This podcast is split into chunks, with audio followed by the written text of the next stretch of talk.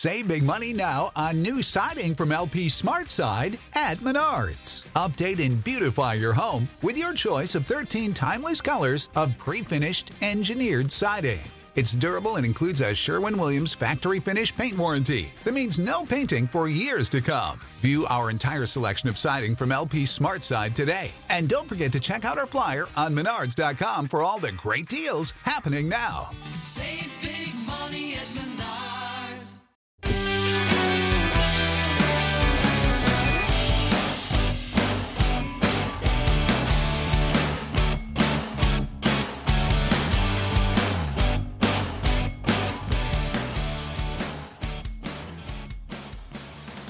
Hey, everybody, good morning, good afternoon, and good evening, and welcome to Beekeeping for Newbies.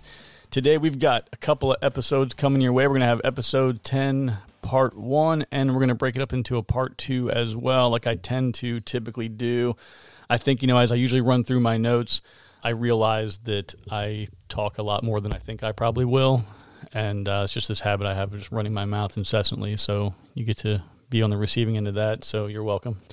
But anyway, so I've broken this into two sections, but I'm teaming two things together that I think are really important. So swarm season in and of itself is one subject and, and managing and dealing with all the aspects of that, but also expanding colonies, how you do it, when you do it. This is really important too. And so, like I said, I want to join these together. There's some continuity there, and, and hopefully that makes sense.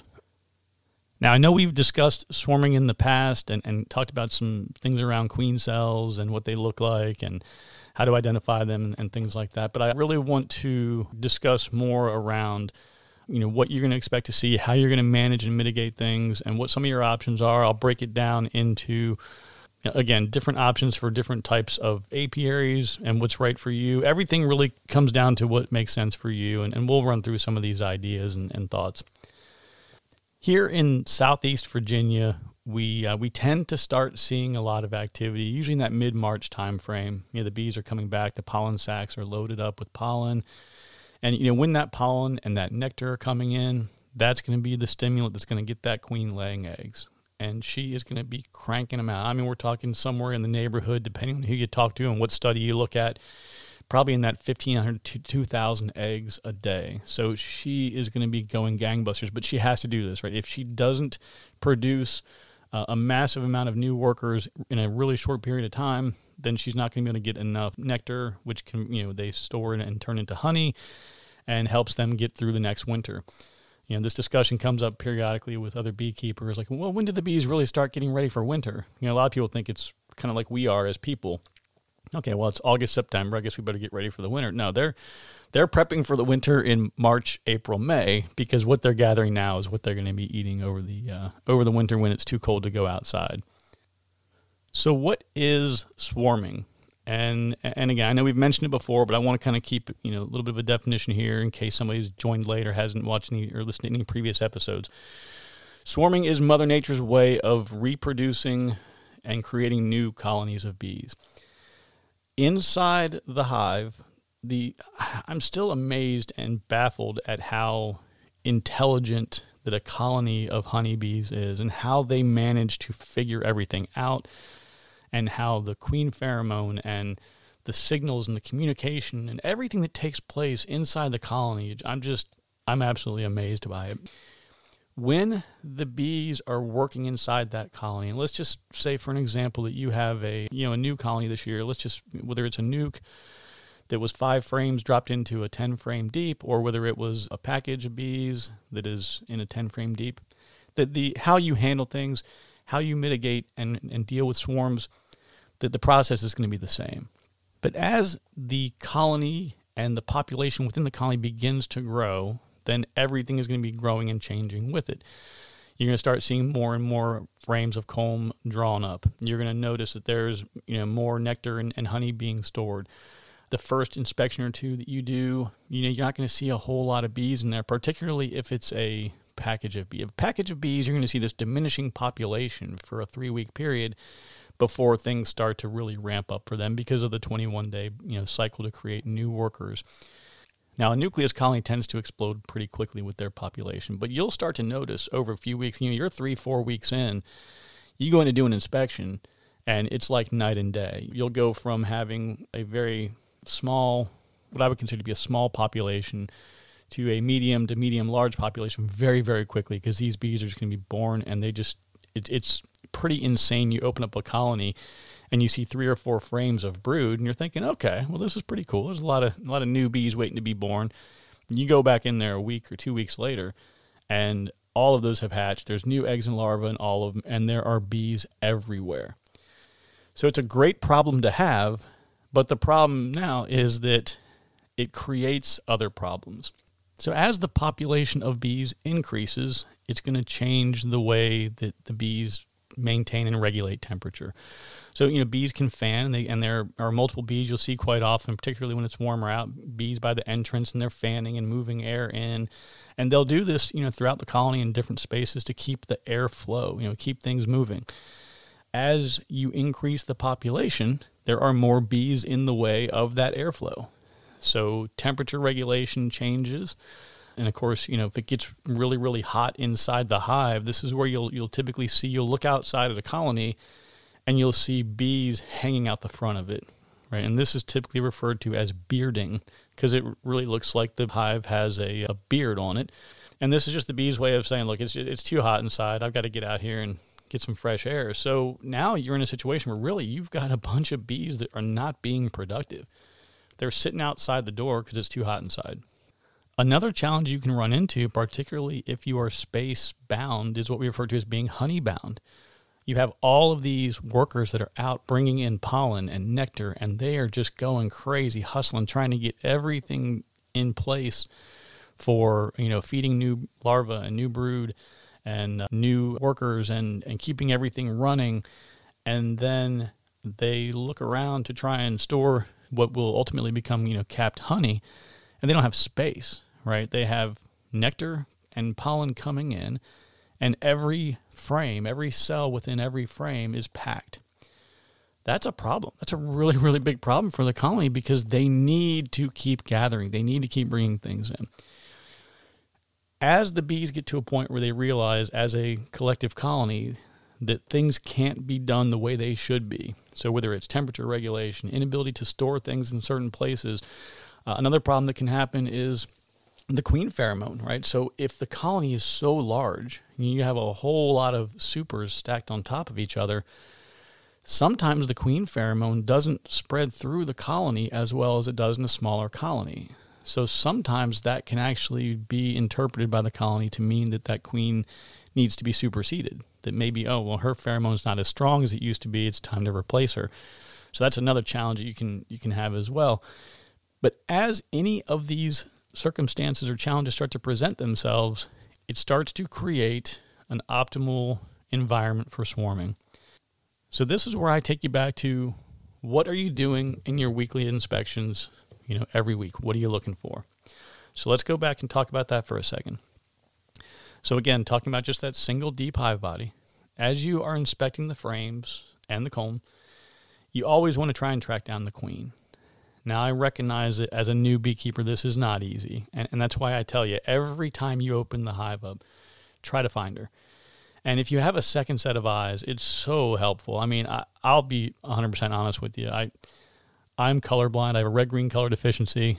I can tell you some funny stories about that back in the army days, but I won't bore you with that right now.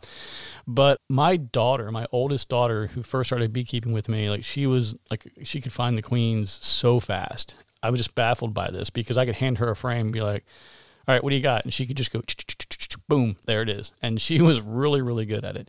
My youngest daughter now, Phoebe, she's pretty good at it too. But once you start to find them, right? Once you have figured out the the look of a queen, you know that she's longer than the workers. She's you know, her wings only go about halfway through her body, right? She has a very, very long abdomen. Once you see her and you know what she looks like and you know what you're looking for, it's much, much easier to find her. I'll do a quick sidebar here. One thing I can tell you when you're holding a frame up, sometimes there are so many bees that are on the frame that you can't even see. You can't even see all the way down to the comb. One trick I use, there's a couple things you can do. One of them is that you can actually just, if you have a non gloved hand, you can just put your fingers down on them and just gently press down on them. And they'll just walk away. They'll move out of the way. And you can see the comb if you're looking to try and find queen cells or you know, you're looking for eggs or larvae, that works really well. But the other thing I do is I just hold the frame up in front of my veil and I just blow on the frame. Just you know, just a nice, easy, you know, blowing on the frame.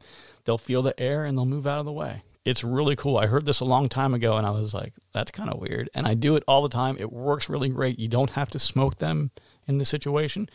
Just blow right through the veil and they'll move out of the way. It's pretty cool. But finding that queen, it's an important skill to have, and uh, it becomes more valuable as the colony gets larger and larger because it's going to become more difficult to find her. Now, like I've mentioned before, just because you didn't find the queen, it's not necessarily the end of the world, but you definitely have to be looking for other signs of queen activity. So you're going to want to look for eggs, larvae, capped brood. You know, all of these things are pretty good indicators. Now, we've talked before in the you know, previous episode about you know what the colony can do to address a situation where the queen is gone or no longer available and we talked about emergency cells if you have capped brood and there's no queen available and you don't have eggs and larvae you're in a bind because the colony and the workers can't make a new queen from capped brood but if you've got eggs or really young larvae then the colony can create a new queen using an emergency cell if they have to. So that's why it's critically important to at least find eggs and larvae. Now, like I've said in, in the previous episode, you know, an egg just looks like a little small grain of rice inside the cell. Larva looks like a, a letter C. It looks like a little tiny. It's almost like a like a maggot. If you've seen a maggot before, it's almost like a little tiny maggot in the shape of a letter C that'll be down inside of a cell, very close to eggs and in the area of other brood that may be capped or uncapped. If you if you haven't seen it before, you don't know what it looks like, just hit YouTube or go to Google. You know, just do a search for pictures of uh, honeybee larvae, honeybee eggs, and there's a lot of options there that you can look at to uh, to get an idea of what uh, what that should look like.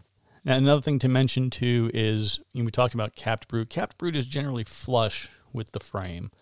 So you could take your hand and just lightly go across the whole frame, but you don't you can just visually see that it's nice and flush. If you look towards the edges of the frames, and you'll see what looks kind of like capped brood, but it's kind of larger. The the cells look larger and they're they're kind of deeper and they're puffing out the drawn comb a little bit more. That's going to be drone brood, and you can search for that. The images are available online, but it's nothing wrong with that. Perfectly normal. You know, you'll it's not unusual to see, you know, maybe five, ten percent on the high end of a frame would be drone brood perfectly normal.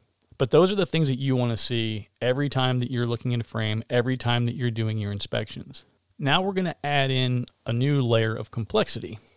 And this is critically important at this time of year. Now we need to start looking for queen cells or swarm cells. The best description I have is it looks like a peanut shell. And when I say that, you're you know you can kind of visual. I always I always envisioned like the Planters peanut guy with the little like monocle or whatever. I don't I don't know what he has, but that's what I always see. It's not quite like that, but it, it does look like a peanut. So once you've seen them, again, you can find the image online. But if you see it once, you'll it's locked in your mind. You know exactly what it looks like. You'll never have trouble finding it again. Now they tend to be in the lower third of the frame. Sometimes they can be. I've actually had them off of the bottom of a frame once when when they did one in a upper in the top of a two brood chamber setup I actually had one that came down off the frame. But what I usually do a lot of is I'll use nucleus colonies for a lot of my queen breeding and things that I'll do. And you can just lift up the nucleus colony and look underneath. And you can actually see some of the cells in there. That's just kind of one thing you do at a quick glance if you want to take a peek and see without having to remove every frame. But in a more traditional, you know, 10 frame kind of approach, when you pull that frame out, check the whole frame. But in general, it's that lower third on either side that you need to be looking for those queen cells. Now remember, it's going to start out as a queen cup, and then the queen will lay an egg in it, and then it'll be- become a queen larva, and then it'll grow. They'll they'll enlarge the queen cell, and then they'll cap it. Now that whole cycle is about a 16 day cycle. If you see a queen cup and you look into the into the cell and you see there's an egg in there, you know that this colony is getting ready to swarm that's already on their mind. But you still have a little bit of time. What I tell people is as soon as you see that you have a capped queen cell, it's it's almost too late because Let's say, for example, that they capped the queen cell in the middle of the week. Let's say it was on, on a Wednesday, and you open up your colony on Sunday. So you're inside the hive, and it's been five days since it was capped. I mean, you're within a couple of days of the new queen emerging, and they're usually going to exit in advance of that queen, right? They're going to go ahead and swarm and leave, and then the new queen will be born into the colony. So if you see that queen cell, you that that's in my opinion, that's when you stop and say, okay, we need a plan of attack. Now, what I do when I'm doing these inspections is I will go through and a lot of times I'll have a Sharpie with me or, you know, I I do goofy things sometimes. I just will grab whatever I have laying around, you know, on this little bag that I carry around with me. If I don't have that for some reason, I will pick something up off the ground or a stone or whatever I have to do to scratch something into the frame to mark it or whatever. But in general, I recommend just have a Sharpie. And if you find a queen cell, I will put like either an X or an arrow on the frame. So I'll pull the frame out, look at it, one queen cell, one side. I'll just put like an X and an arrow pointing to the side where I found the queen cell. And then you have to find them all. And that's critically important because let's say that there are four of them on the frame. You find three of them. You've located your queen, right? This is again where it's really important too because if you have capped queen cells, and that queen has already swarmed, you can kind of put yourself into a uh, a bad situation. Save big on brunch for mom, all in the Kroger app. Get 16 ounce packs of flavorful Angus 90% lean ground sirloin for $4.99 each with a digital coupon. Then buy two get two free on 12 packs of delicious Coca Cola, Pepsi, or 7UP, all with your card. Shop these deals at your local Kroger today or tap the screen now to download the Kroger app to save big today. Kroger, fresh for everyone. Prices and product availability subject to change. Restrictions apply. See site for details. So let's run through a couple of, of scenarios on your spring inspections here. This I think this might break things down a little bit better. So we'll do three scenarios. Scenario one, you open up the colony, everything looks good. You can see queen, eggs, larvae, capped brood, stored nectar, maybe a little bit of capped honey. Bees are using up about 50% of the capacity within the hive body. You don't see any queen cells, no queen cups that have eggs in them or larvae in them, you know, queen larvae. That's a win, right? Everything's looking good. You're probably good to go till next week. I, you know, in that situation, I don't see any reason why that colony shouldn't be good for another, you know, week, 10 days, two weeks even. Scenario two, everything's exactly the same as as what I just mentioned, but instead of being at about 50% capacity, it's more like 70 or 80% capacity. In this case, you're going to need to give them some more space. Because remember what I said before, once those new bees emerge, those new workers, that population is going to explode and it's going to just continue to grow really rapidly at this time of year. So you're going to want to give them some more space. So the best way to do this and the simplest way to do this, and it doesn't matter what you're using. So if you're using a 10 frame deep, then add another 10 frame deep with wax foundation. Let them go to work. I do recommend if you're going to use drawn comb to only use a frame or two of drawn comb because as the workers move up and start to expand into that additional space, they can manage those one or two frames of drawn comb. If the entire hive by that you drop on is drawn comb and they don't need it and they're not using it, quite often that's where your wax moths will get in there and they'll they'll start laying their eggs into those spaces of drawn comb and then it gets to be pretty disastrous. So just put one, maybe two frames of drawn comb in there to start it off. They'll draw up as much as they need, and if they need the space, they will do it very quickly. So don't don't worry too much about that. But it would be the same story if you're using a four or five frame nuc, or you're using eight frame hardware. It doesn't matter. You just expand, double it, give them more capacity. The third scenario, so in this case, you're at 90, 100% capacity. You found three swarm cells, they're all capped.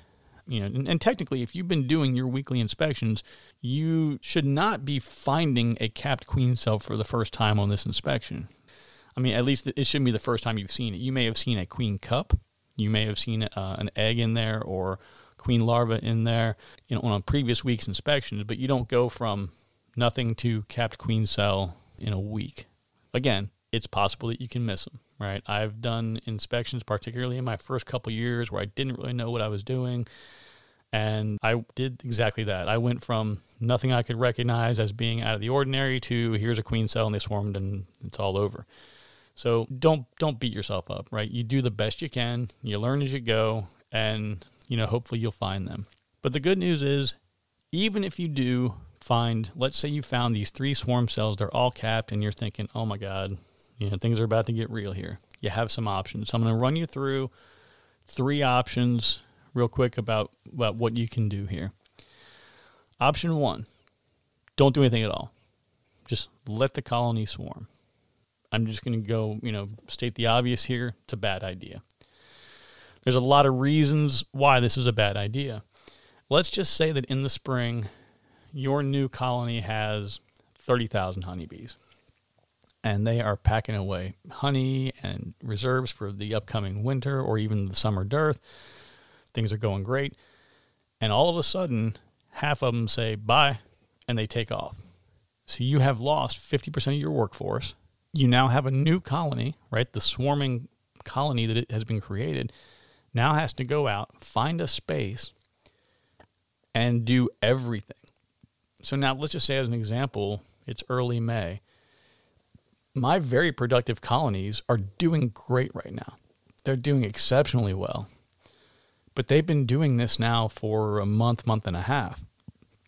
There's only another month or so left in the real, you know, nectar flow here, and it's done. That's it. You have this colony that is going to this new colony that's leaving and literally has nothing. So they're going to go find a hole in a tree or a space and they're going to start drawing up comb and that queen's going to start laying eggs. And right around the time that they are beginning to ramp up this new colony, the nectar flow goes away.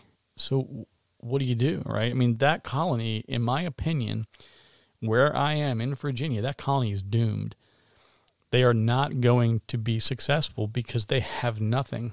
If they were all still together in the original colony, they would be fine. They've got plenty of stored reserves. They've got everything they need to, you know, continue on through the summer. They'll have a good population and workforce that can get things done. But this new colony starting all over out in the middle of nowhere with no resources, they're doomed. So I'm going to go again and say option 1 pretty much a bad idea.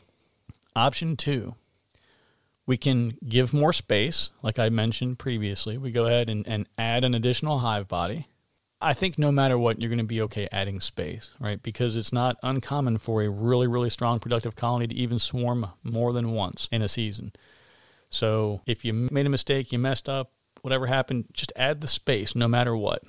So you've given them more space, you've addressed a portion of the problem. But again, you want to go find that queen. This is really, really important for what you're about to do. So you go in, you find that queen. Whatever you have to do, you got to find her. Now, if you don't find her, it makes what I'm about to suggest very difficult, but I've got a way to even mitigate that we can talk about. But let's just say that everything's great, everything goes well, and you find the queen. Now you have these other queen cells. In this option, we're going to destroy the other queen cells you have to get every single one of them. If you leave one single one behind, then they will still swarm. Remove all the queen cells and keep your queen there and hope that they're not so far down the path that they go ahead and swarm anyway. Now, there's another way that you can kind of go kind of built into this option too. What you could do if you really wanted to be safe you could go ahead and take your existing queen out and go ahead and split the colony at that point. Just take her out just to be safe because you know she's getting ready to leave anyway. Take her out and take you know a frame or two of brood, a frame or two of honey, put her into a nuc, and ideally you want to you know, put her somewhere else so that any bees that are that you're putting with her that may potentially be foragers don't go back to the old hive. But either way, you can still take her and a frame of bees that are on brood, that are primarily nurse bees and haven't left the hive anyway. you can take them and start a new colony with that queen. And then that way, you've now removed the queen. For all intents and purposes, you've created a swarm, but you've given her some resources. She has a couple frames of brood, couple frames of food, and you've left three queen cells behind. That's one way that you can kind of work things if you've, you know, if you found the queen, but you're really concerned, like, man, they look, they're probably getting ready to swarm.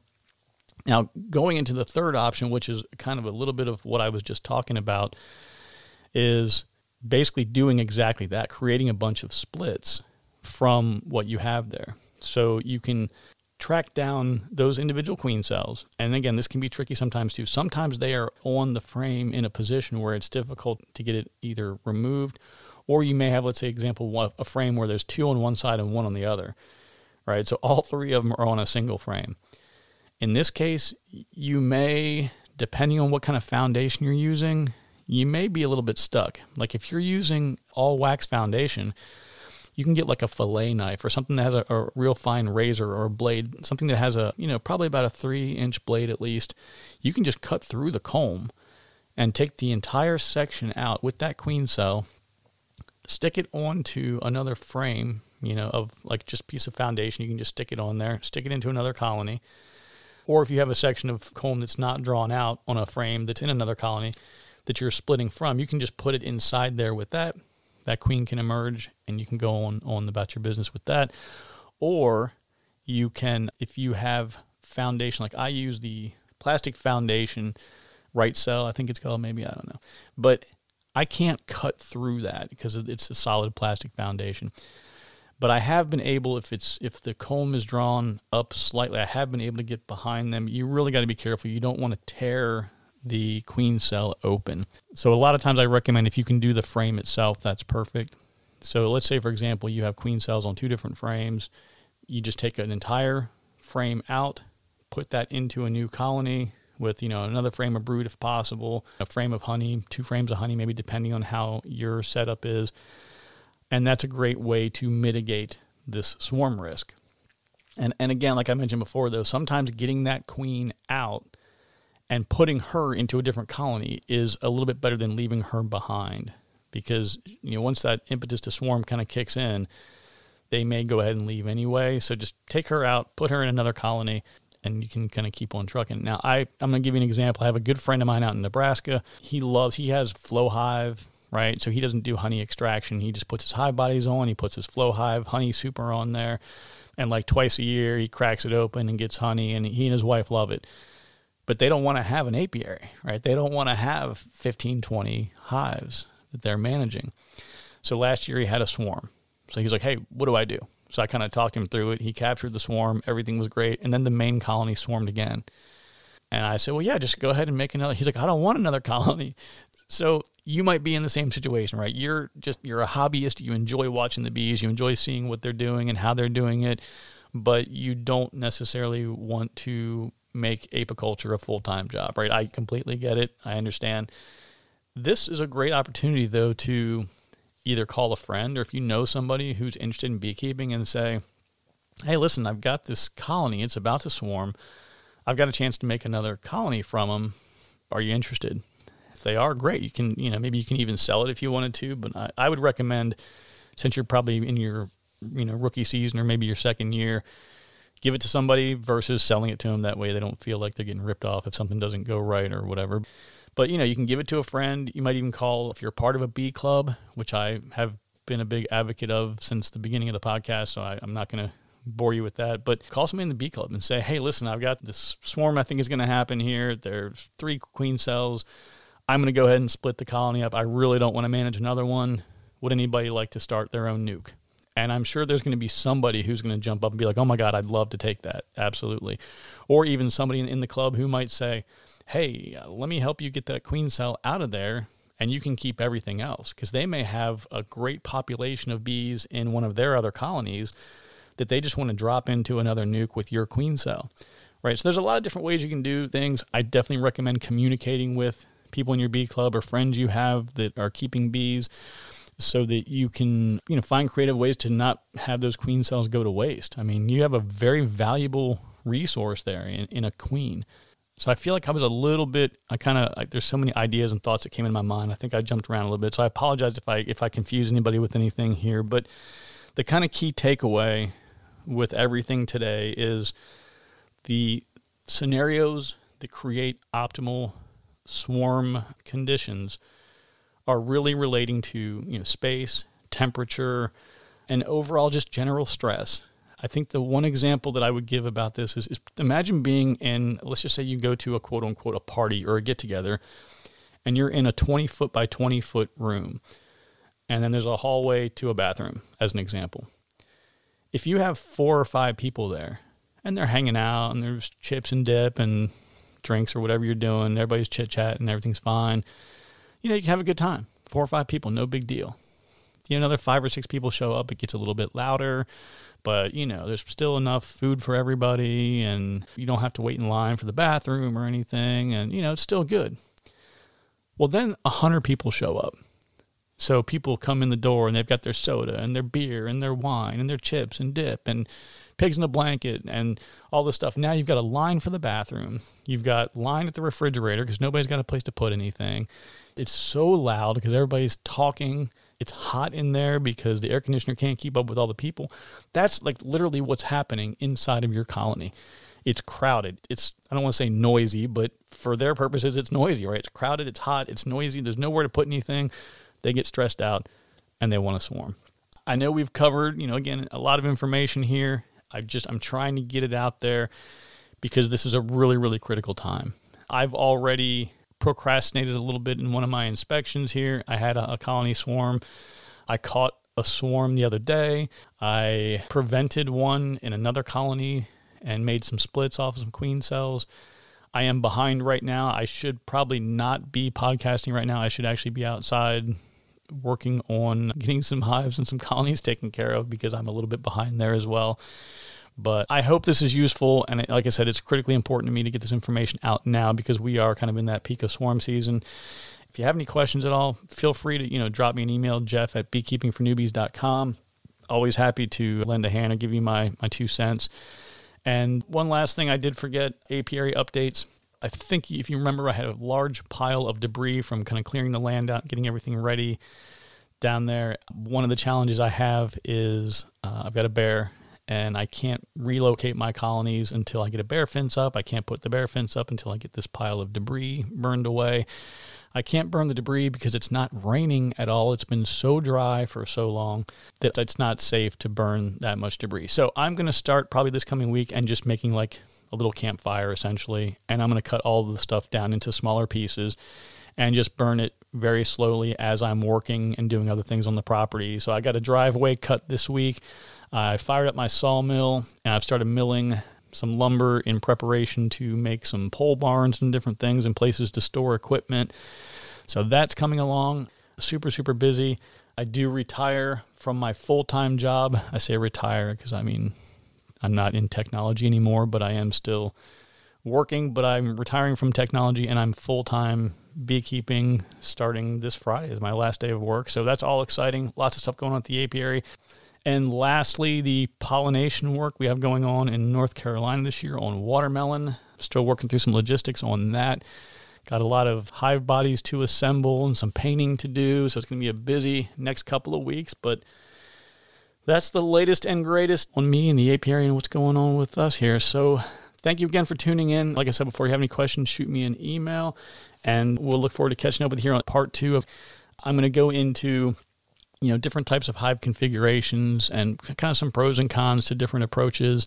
And uh, hopefully that will help you make a decision as to how you want to expand and grow and, and make room to accommodate you know your your growing colonies so that they don't swarm and also kind of giving you a path forward for you know how you're going to manage things. If you're only going to keep one or two colonies most of it may not be you know a, a big deal. But if you'd like to grow maybe 8 10 20 then you know having a couple of different types of configurations might make sense. So we'll cover all of that on the next episode as well. And you folks enjoy the rest of the weekend. We'll talk to you soon. Take care.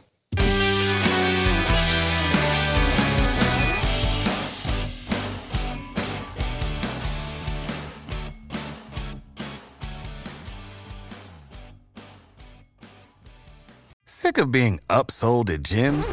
My guy, you're currently a base member. For $90 more, I can upgrade you to our Shred membership. For $130 more, you'll be a Swole member. And for just $300 more, you'll reach Sweat Platinum. At Planet Fitness, you'll get energy without the upsell. Never pushy, always free fitness training and equipment for every workout. It's fitness that fits your budget.